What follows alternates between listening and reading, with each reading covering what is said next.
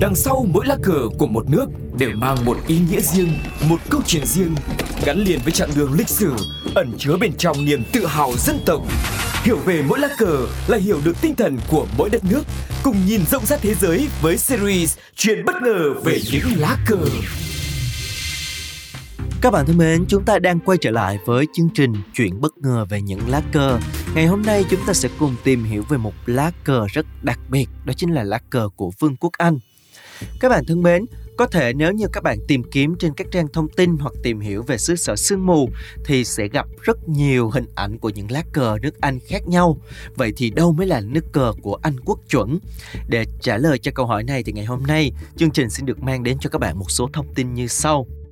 Trên thực tế thì hầu như tất cả các lá cờ của Anh quốc mà bạn bắt gặp đều có thể được cho là đúng trong những trường hợp và mốc lịch sử khác nhau. Tuy nhiên quốc kỳ Anh hiện nay, hay chính xác hơn là quốc kỳ của Vương quốc Liên hiệp Anh và Bắc Iceland, chính là lá cờ Union Jack, còn được gọi với cái tên quen thuộc hơn đó chính là cờ Liên hiệp.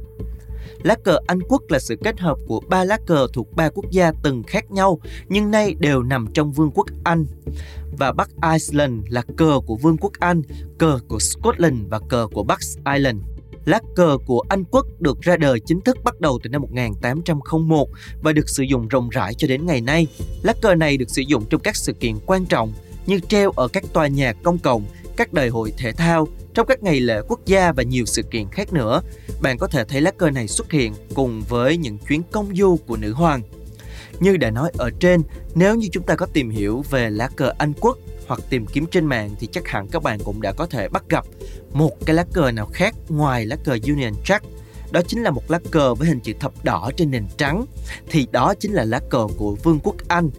nó khác với lá cờ của Vương quốc Liên hiệp Anh và Bắc Iceland nếu các bạn quan sát kỹ càng thì hoàn toàn có thể thấy được bóng dáng của lá cờ này trong lá cờ Union Jack. Vì xét cho cùng thì Vương quốc Anh cũng là một phần của Vương quốc Liên hiệp Anh và Bắc Iceland. Lá cờ này được ra đời vào khoảng những năm từ 1344 đến 1348 dưới thời trị vì của đức vua Edward đệ Tam. Ông đã sử dụng hình ảnh chữ thập, bảo hộ của nước Anh một huyền thoại trong đạo Thiên Chúa để làm quốc kỳ cho đất nước của mình, theo như một sự tôn kính và mong sẽ nhận được bảo hộ vĩnh viễn của thần linh. Vào thời Trung Cổ thì người Anh là một trong những dân tộc rất xung đạo nên việc này hoàn toàn không có gì lạ. Và nếu như mà các bạn chưa biết thì Liên hiệp Anh ngày nay bao gồm 4 vùng lãnh thổ khác nhau đó chính là Vương quốc Anh, Scotland, Bắc Ireland và xứ Wales. Việc những vùng lãnh thổ này hợp nhất thành một quốc gia duy nhất cũng chính là lý do cho sự ra đời của lá cờ Liên hiệp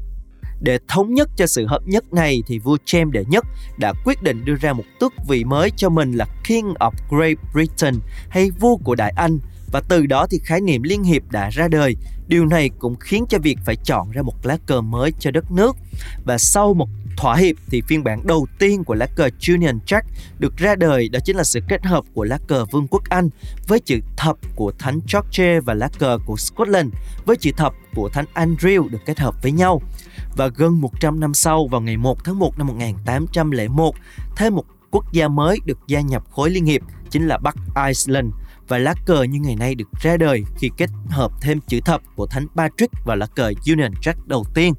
Đó chính là ý nghĩa cũng như là lịch sử ra đời của lá cờ Union Jack. Hy vọng là các bạn đã hiểu rõ hơn về lá cờ này. Hẹn gặp lại trong những tập tiếp theo. Các bạn đang nghe Radio